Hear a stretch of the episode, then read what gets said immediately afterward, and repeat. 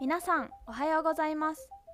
秋田県にかほ市旧上郷小学校を活用したにかほの魅力発信プロジェクト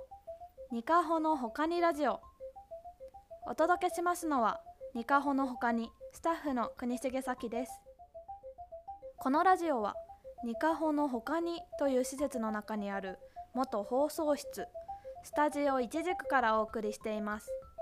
地域おこし協力隊としてにかほ市に移住したばかりの私が毎週にかほの魅力について発信する番組です。ということで今日私がにかほの他にお住まいの方にご紹介したいのはガーデンカフェタイムさん。ガーデンカフェタイムさんはにかほ市の浦の大竹集落にあります。いちじくの栽培でも知られている大竹集落の細い一本道を登っていった先にガーデンカフェタイムさんがあります。福寿館という大竹の集落会館に車を止めて歩いて向かうのですがその道中にも花がたくさん咲いていてそこから庭に続く小道を歩いているような気分になります。以前は竹やぶが広がっていた場所をオーナーの佐々木敏子さんが自分の力で開墾して作ったというガーデンカフェタイムは美しい庭が魅力です。常に何かが咲いているようにとレイアウトされた庭では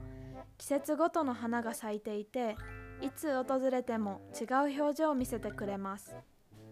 また季節の食材が楽しめるランチやケーキセットも魅力的。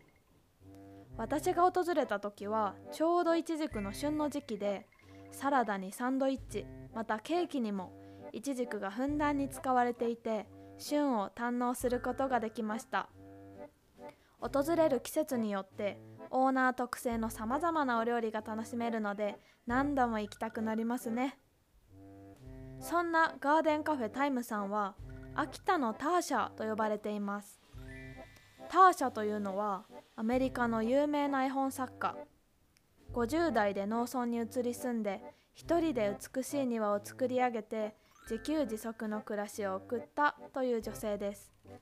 そのターシャの庭に似ていると知らず知らずのうちに評判になったそうです。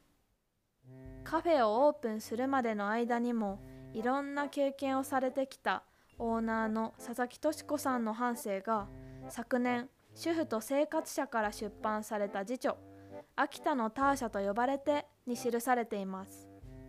本には人生には晴れた日もあれば曇りの日もある。だから人生は生きているだけで価値があるという言葉が記されています。ガーデンカフェタイムさんの美しい庭ではこのメッセージのような力強さと咲き誇る花から癒しを感じることができます。これからノーカズラやバラも見頃を迎えます。ぜひ皆さんも癒しを求めてガーデンカフェタイムさんを訪れてみてください。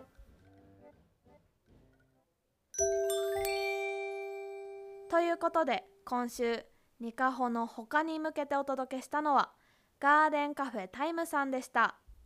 来週もお楽しみに。